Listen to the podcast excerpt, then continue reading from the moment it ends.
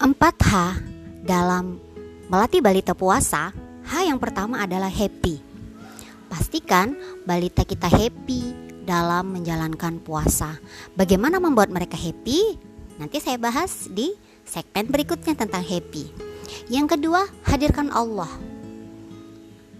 Agar mereka menjalankan ibadah puasanya dengan ringan, maka hadirkan Allah dalam diri mereka.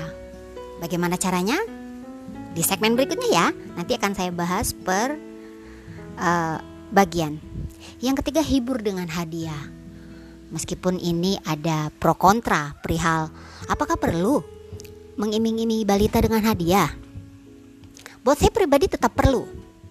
Karena balita itu usia balita adalah usia di mana penuh dengan hadiah, penuh dengan kegembiraan dan hadiah adalah salah satu bentuk mereka mengapresiasi kegembiraannya.